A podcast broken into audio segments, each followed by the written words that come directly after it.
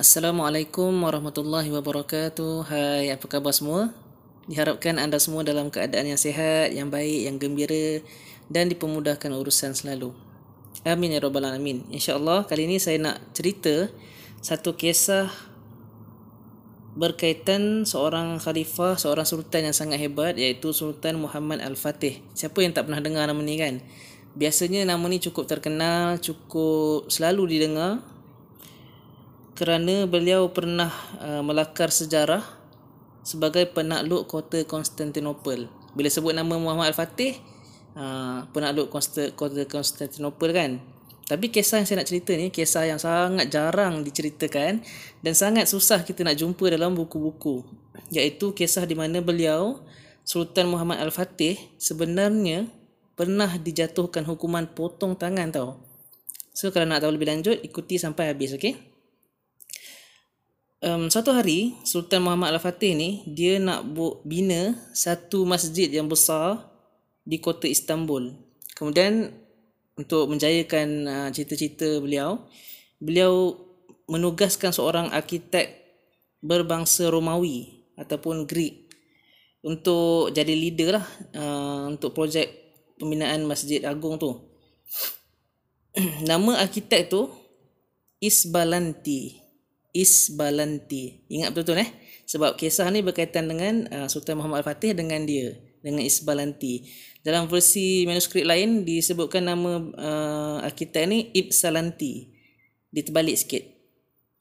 Um, dalam versi lain yang English version yang saya jumpa nama dia Sinan Atik. Sinan Atik. So um, saya ikut manuskrip Arab lah. Manuskrip Arab ni disebut nama dia Isbalanti. So Isbalanti kalau nanti korang jumpa kat mana-mana uh, Sinan Atik dengan Isbalanti ni orang yang sama lah. Okay. Kisah ni disebutkan ataupun diceritakan oleh uh, Orhan Muhammad Ali dalam Rawa'i' min At-Tarikh Al-Uthmani. Uh, satu kitab tentang uh, sejarah-sejarah yang menarik yang pernah berlaku masa zaman pemerintahan uh, Bani Uthmaniyah. Okey, balik pada kisah tadi. Uh, bila dah diperintahkan ataupun dah diambil uh, arkitek Romawi ni untuk jadi leader uh, untuk menguat, uh, mengetuai projek pembinaan masjid yang hebat ni. Kemudian uh, semua modal-modal, semua uh, equipment, peralatan untuk construction, untuk pembinaan uh, termasuklah pekerja-pekerja, alat-alat bahan binaan semua semuanya dikeluarkan oleh uh, kerajaan lah oleh Sultan Muhammad Al-Fatih. Kemudian uh, Sultan nak masjid-masjid ni tiang-tiang masjid dan, dan juga bahagian-bahagian dinding masjid ni semua dihias dengan batu marmar yang mahal. So bahan uh, construction ni memang mahal lah juta-juta lah macam kisah sebelum ni jambatan pun dah hampir 100 ribu 100 juta kan ini kan pula masjid yang besar ni. Dan Sultan Muhammad Al-Fatih nak masjid ni dibina dengan sangat tinggi dan nampak megah macam tu. Dia punya structure, dia punya struktur bangunan tu uh, kukuh dan juga kubah dia besar. Kemudian uh, Sultan Muhammad Al-Fatih dia dah dia dah decide berapa tinggi yang dia nak macam ni macam ni kan. Uh, arkitek ni kalau kalau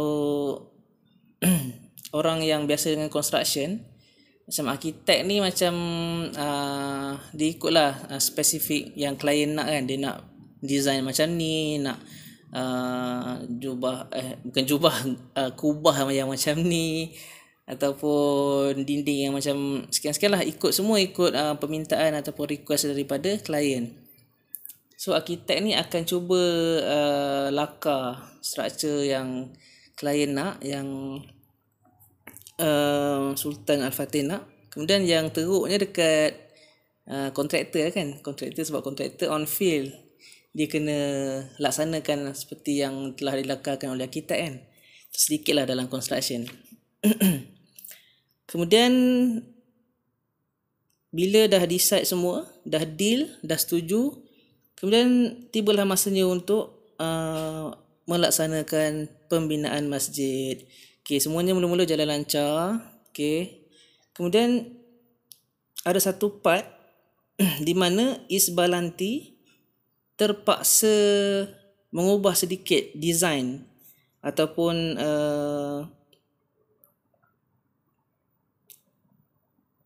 ketinggian bangunan dalam dalam uh, teks ni dia, dia sebut tentang ketinggian bangunan.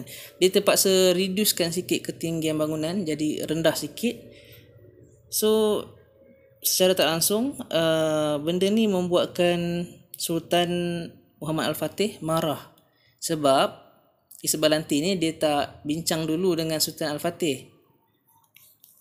So bila jadi macam ni Sultan bengang lah sebab bila dah uh, kurangkan ketinggian bangunan so nanti akan ada lebihan-lebihan bahan binaan yang tak terpakai sedangkan bahan binaan yang uh, dicadangkan ataupun yang telah dibeli menggunakan duit kerajaan ialah bahan binaan yang mahal iaitu batu marmar. Sebab dulu batu marmar ni susah nak dijumpai ataupun mahal lah.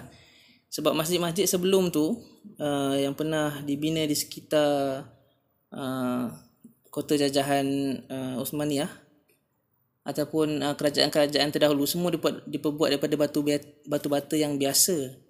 Ini sebab Sultan Muhammad Al-Fatih dia nak uh, masjid yang dia bina ni nampak lebih gah, nampak lebih power lah macam tu, senang cerita kan. So dia, dia dah beli batu mama yang mahal-mahal. So bila jadi macam tu, bila Isbaranti uh, buat decision tanpa bagi tahu Sultan Al-Fatih dulu, Sultan marah lah, bengang lah macam tu. So, dia terlalu marah sampai hilang rasional. Bayang eh, seorang raja pun kadang-kadang uh, walaupun dia dikenali dengan uh, sifat-sifat yang baik, tapi ada setempat, ada certain point, manusia ni ada kelemahan kan. Dia telah buat satu keputusan yang uh, emotional di mana beliau memerintahkan agar Isbalanti tadi dipotong tangan kerana telah ingkar dengan arahan sultan. Sampai macam tu sekali. Sebab dia terlalu uh, emotional kan, dia tengah dia bengang sangat sebab macam apa? Orang buat decision biasalah bos-bos kan, kadang bos ni ego dia tinggi kan. Uh, lagi-lagi seorang raja kan, kadang kita tak tahu perasaan orang yang ke atas ni. So bila orang buat uh, decision tanpa dapat persetujuan dia dia emosi dia emosi lah kan? So, cuba kita bayangkan murka seorang sultan sampai dia tak boleh fikir dengan lebih rasional ataupun dia tak boleh relax dalam cerita. Dia terus perintahkan arkitek leader projek tu Isbaranti tu bangsa Rom tu potong tangan. Kemudian nak dipendekkan cerita dijalankanlah hukuman potong tangan tu ke atas arkitek yang bernama Isbalanti tu. Hai. Macam mana geng? Macam mana geng? Nak kena potong tangan ni geng? Kau dia kecil ni. So bila dah jadi macam tu aduh dah tambah masalah kan? Bangunan masjid tak siap arkitek leader dah kena hukum dah kena potong tangan macam mana nak terus kerja kan? Nak cari orang lain dah take time pula kan? Aduh buat hal lah. Kemudian um, bila dah dijatuhkan hukuman dah lama lepas tu dah cool lepas tu barulah Sultan Muhammad Al-Fatih ni uh, waras balik senang cerita lah kan? Baru dah dia macam aduh menyesalnya dia rasa menyesal sangat kenapalah dia buat keputusan melulu sampai akhirnya bukan setakat ganggu um, projek pembinaan masjid yang dia nak tu tapi malah men, um, sedikit sebanyak menzalimi. Bukan sedikit sebanyak lah kan dah potong tangan kot. Dia rasa macam dia dah menzalimi berlebih-lebihan lah menghukum uh, tam, secara melulu seorang arkitek berbangsa Romawi tu. Dia dah menyesal pun tak guna tangan dah potong lah boleh sambung kan. Kalau robot lain cerita. So Isbalanti pun apa lagi dia dah rasa macam tak adil dia dihukum macam tu dia pun pergi report kepada Qadi Qadi ni uh, kalau kat sekarang ni apa eh hakim eh. Orang yang menjatuhkan hukum. Dulu Qadi dengan uh, dia tak terikat dengan pemerintah tau. Qadi ni satu uh, satu badan yang bebas daripada pemerintah. Even raja pun tak terlepas daripada uh, diadili oleh Qadi. So, Isbalanti pun pergi report dekat Qadi sebab dia tak puas hati lah. Dia kena, dia rasa tak adil lah dia, uh, dia dihukum potong tangan just like that kan. Macam tak adil. Dia rasa tak puas hati, dia pergi report kat Qadi. Qadi Istanbul ketika itu bernama Syekh Syari Khidir Al-Jalabi. So, Syekh uh, Syari Khidir ni memang dikenali sebagai seorang Qadi yang sangat tegas, yang sangat uh, baik reputasi dia dalam menegakkan hukuman secara adil. Seluruh orang kat kota Istanbul tu kenal dia macam mana orangnya qadi yang sangat uh, adil lah. So um, orang bangsa Rom pun zaman tu dia sendiri um, bayangkan eh orang Kristian uh, dia sendiri pergi jumpa qadi orang Islam untuk menuntut bela. Bayangkan orang Kristian pun percaya dengan um, keadilan yang dibawa oleh Qadi orang Islam. Even dia tak tentu menang lagi kan sebab dia nak fight dengan raja kot. So dipendekkan cerita kedua-dua uh, orang ni iaitu Isbalanti dan juga Sultan Muhammad Al-Fatih dihadapkan ke hadapan Qadi. So berlakulah uh, proses perbicaraan uh, dua-dua dipanggil menghadap kan? So bagi hujah masing-masing. Uh, menariknya lagi Sultan Muhammad Al-Fatih dia tak tolak tau. Dia tak tolak um, panggilan Qadi tu malah dia sendiri yang pergi dengan menaiki uh, kenderaan dia sendiri dia pergi menghadap Qadi. Menunjukkan dekat sini even Sultan Muhammad Al-Fatih ni sultan seorang khalifah ketua negara. So dia still pergi uh, uh, bila mahkamah panggil kan senang cerita bila mahkamah panggil dia sendiri pergi. Tak ada macam buat-buat alasan dia busy lah ataupun ada meeting dekat luar negara lah ataupun uh, kena tunggu dia uh, mahkamah pula kena tunggu dia kan no dia dia uh, dengan sukarela pergi sebab uh, dia sendiri tunduk dengan perintah yang telah dikeluarkan oleh Qadi. So, bila sampai dekat muka pengadilan, Sultan Al-Fatih jalan, jalan, jalan, jalan, masuk ke mahkamah. Dia nak duduk dekat satu kerusi, kerusi yang uh, khas untuk Sultan. Dia baru dia nak duduk, uh, Qadi Syarif Khidir tadi dah sound. Saya pakai bahasa mudah, sound dia kan tuanku tidak, tidak boleh duduk di kerusi itu sebab tuanku adalah tertuduh tuanku mesti duduk di kerusi yang sama dengan orang yang menuduh ataupun mangsa lah so di, kat sini Kodi belum apa-apa lagi dah sound uh, sultan kan? Punya gangster tak gangster ya? Sultan pun kena kot. Uh, sultan tak sultan kan zaman tu. So kena duduk uh, sebab uh, sama level lah. Even dah ada kerusi untuk sultan untuk uh, para bangsawan tapi qadi menyuruh uh, sultan Muhammad Al-Fatih duduk di kerusi yang disediakan sebagai seorang yang tertuduh. Kemudian Isbalanti pun bagi tahulah apa uh, apa dia punya hujah kenapa kenapa kenapa kan ketidakpuasan hati dia semua luahkan kemudian uh, bila tibanya giliran sultan Muhammad Al-Fatih Sultan Muhammad Al-Fatih menariknya lagi Sultan Muhammad Al-Fatih mengaku semua yang Isbalanti cakap tu. Dia tak deny sedikit pun, dia tak menolak sedikit pun dan dia membenarkan semua uh, tuduhan-tuduhan yang dilemparkan ke atas dirinya. Dia mengaku dia salah. So dekat sini ada uh, faedah yang kita boleh ambil iaitu bila kita betul-betul buat salah dan kalau kita orang tertinggi sekalipun ada jawatan yang ataupun level dalam masyarakat yang paling tinggi seorang pemimpin seorang ketua satu komuniti bos senang cerita kalau kita betul-betul bos yang jujur yang baik yang ada iman ataupun saya cakap pasal iman lah. Kalau kita betul-betul honest kita akan mengaku salah bila kita salah. Faham tak? Orang yang betul-betul hati dia bersih ataupun yang betul-betul jaga dia punya uh, credibility orang yang baik lah. Dalaman dia bagus.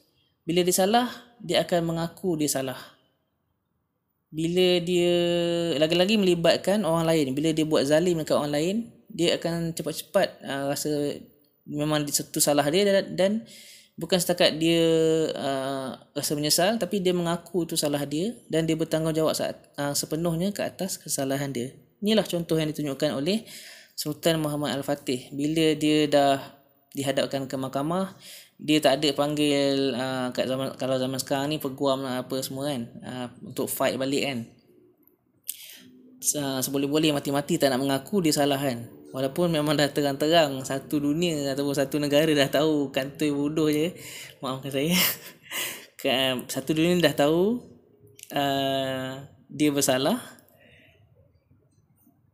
Tapi sepatutnya kalau dia betul-betul baik, dia betul-betul honest, bila dia dah bersalah, dia akan mengaku salah. Macam itulah yang ditunjukkan oleh Sultan Muhammad Al-Fatih.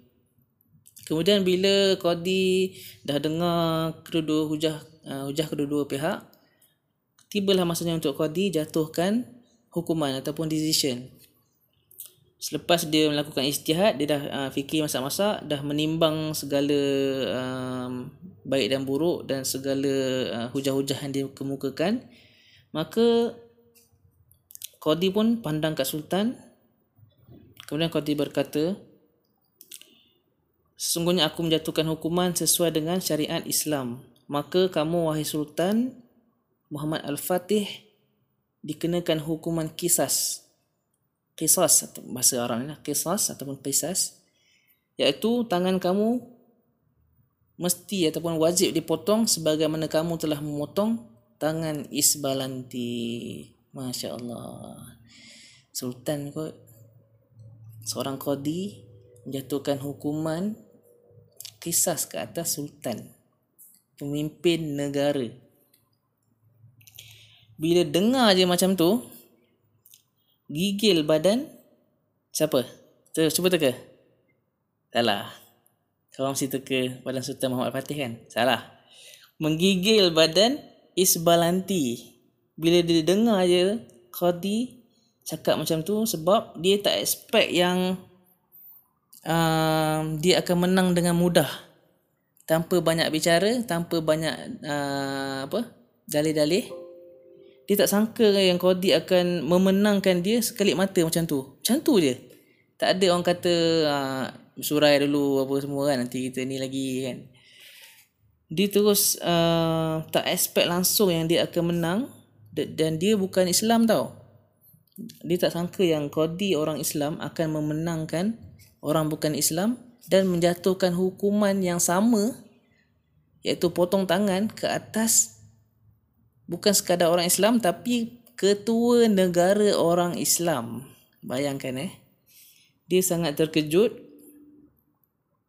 dan uh, waktu tu dia tengok muka Sultan Al-Fatih memang dah reda sebab Sultan dah uh, Sultan sendiri dah menyesal diterima apa saja keputusan yang telah dikeluarkan oleh Qadi dan Sultan Muhammad Al-Fatih memang dah ready. Dah dah agak dah pun kan sebenarnya kan bila dah potong tangan orang hukum kisas balas potong lah. Kalau butakan mata orang, butakan mata dia balik. Kisas ni maksudnya hukuman yang macam tu. Hukum balas. Memang tak ada apa yang boleh uh, dilakukan bila dah kena hukuman kisas ni. Unless dia dimaafkan lah. So, uh, bila jadi macam tu terkejutlah seorang bangsa Romawi bernama Isbalanti ni sebab dia sendiri personally sangat menghormati Sultan Muhammad Al-Fatih sebab Sultan Muhammad Al-Fatih ni memang terkenal kat satu Europe, satu Eropah terkenal sebagai the conqueror kan, orang yang menakluk kota Constantinople.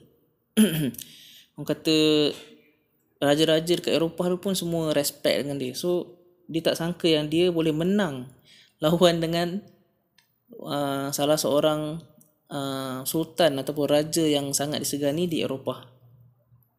Kemudian bila dia kemudian Isbalanti fikir sekejap kan. Dia diam sekejap uh, dengan uh, badan dia menggetar dan juga suara dia macam uh, shaking tau. Tahu suara suara shaking? Macam nak menangis tu kan.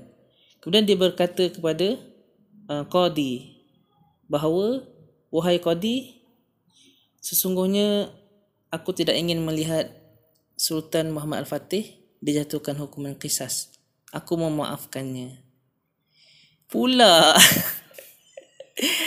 Ini cerita betul lah plot twist kat sini Isbalanti uh, bagi tahu kat Qadi supaya jangan dijatuhkan hukuman ke atas Sultan Muhammad Al-Fatih. Sebabnya dia uh, tak sampai hati melihat seorang pemimpin negara dihukum uh, kerana nanti akan uh, mengucang-acirkan keadaan negara. Macam mana cakap eh? Kalau korang rasa supposedly Isbalanti tu biarkan je atau macam mana? Kalau bagi korang lah, personally kan. Kalau korang mestilah nak dipotong tangan kan sebab nampak lebih ada kan. Tapi Isbalanti ni seorang yang berbesar hati, yang berjiwa besar. Kita tak tahu personally apa yang ada dalam hatinya. Tapi uh, melalui kisah ni yang saya dapat uh, faedahnya, saya nampak sebenarnya Isbalanti ini dia terinspirasi dengan bukan Sultan Muhammad Al-Fatih tapi dengan Qadi dengan keputusan yang dikeluarkan oleh Qadi Syekh Syari Khidir Al-Jalabi tadi. Dia sangat terkejut dan dia memang tak expect sampai benda tu buatkan dia sangat terinspirasi. Kemudian um, akhirnya Sultan Muhammad Al-Fatih um, diselamatkan ataupun uh, dibatalkan hukuman kisas. Sebab kisas ni bila dah jatuh kisas memang mahkamah pun tak boleh buat apa tau. Yang boleh uh, membuang hukuman tu ialah orang uh, ahli keluarga mangsa ataupun mangsa itu sendiri. So bila dimaafkan lepaslah beliau Sultan Muhammad Al-Fatih daripada hukuman potong tangan. Kemudian uh, Isbalanti uh, minta supaya uh, hukuman tu digantikan dengan uh, diberi uh, pampasan macam tu 10 keping wang emas mahkamah pun meminta uh, uh, Sultan Muhammad Fatih memberi 10 keping wang emas setiap bulan sepanjang hidup Isbalanti.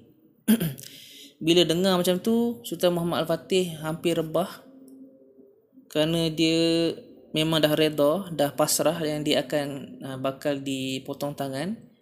Dan dia pun dah terima keputusan uh, Qadi tapi dia pun tak sangka yang dia dimaafkan oleh Isbalanti orang non muslim tu berbangsa Rom. Kemudian bila dia rasa selamat dia sangat bersyukur dia sangat bersyukur dia sangat tak expect yang dia uh, diberi peluang kedua macam tu. Dan dia sangat menyesal dengan tindakan dia dan bila dia dah dilepaskan daripada hukuman dia pun uh, berkata kepada Isbaranti bahawa dia akan bagi 20 keping emas setiap hari. Bukan tadi minta 10 keping emas sebulan kan. Ni dia dia akan bagi 10 eh 20 keping emas setiap hari sepanjang hidup Isbalanti. Kerana dia sangat bersyukur dan berterima kasih kepada Isbalanti yang telah memaafkan dirinya. Masya-Allah. Banyak plot twist ni. Kalau buat video ataupun movie ni mesti best kan.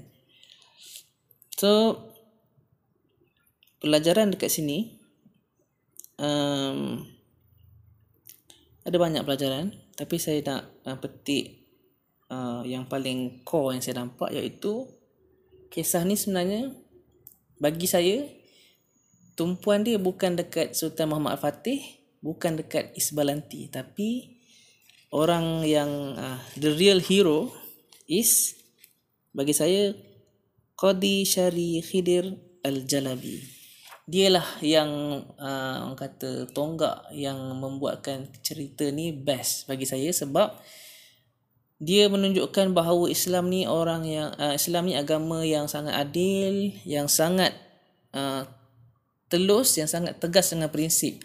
Kalau didapati uh, bersalah, tak kiralah yang salah tu orang Islam ke atas orang kafir ataupun non muslim, kawan sahabat-sahabat kita yang bukan beragama Islam, kalau memang uh, saudara kita yang Islam salah so saudara Islam kita salah lah. Kita tak boleh nak uh, berat sebelah hanya disebabkan dia tu orang Islam kan.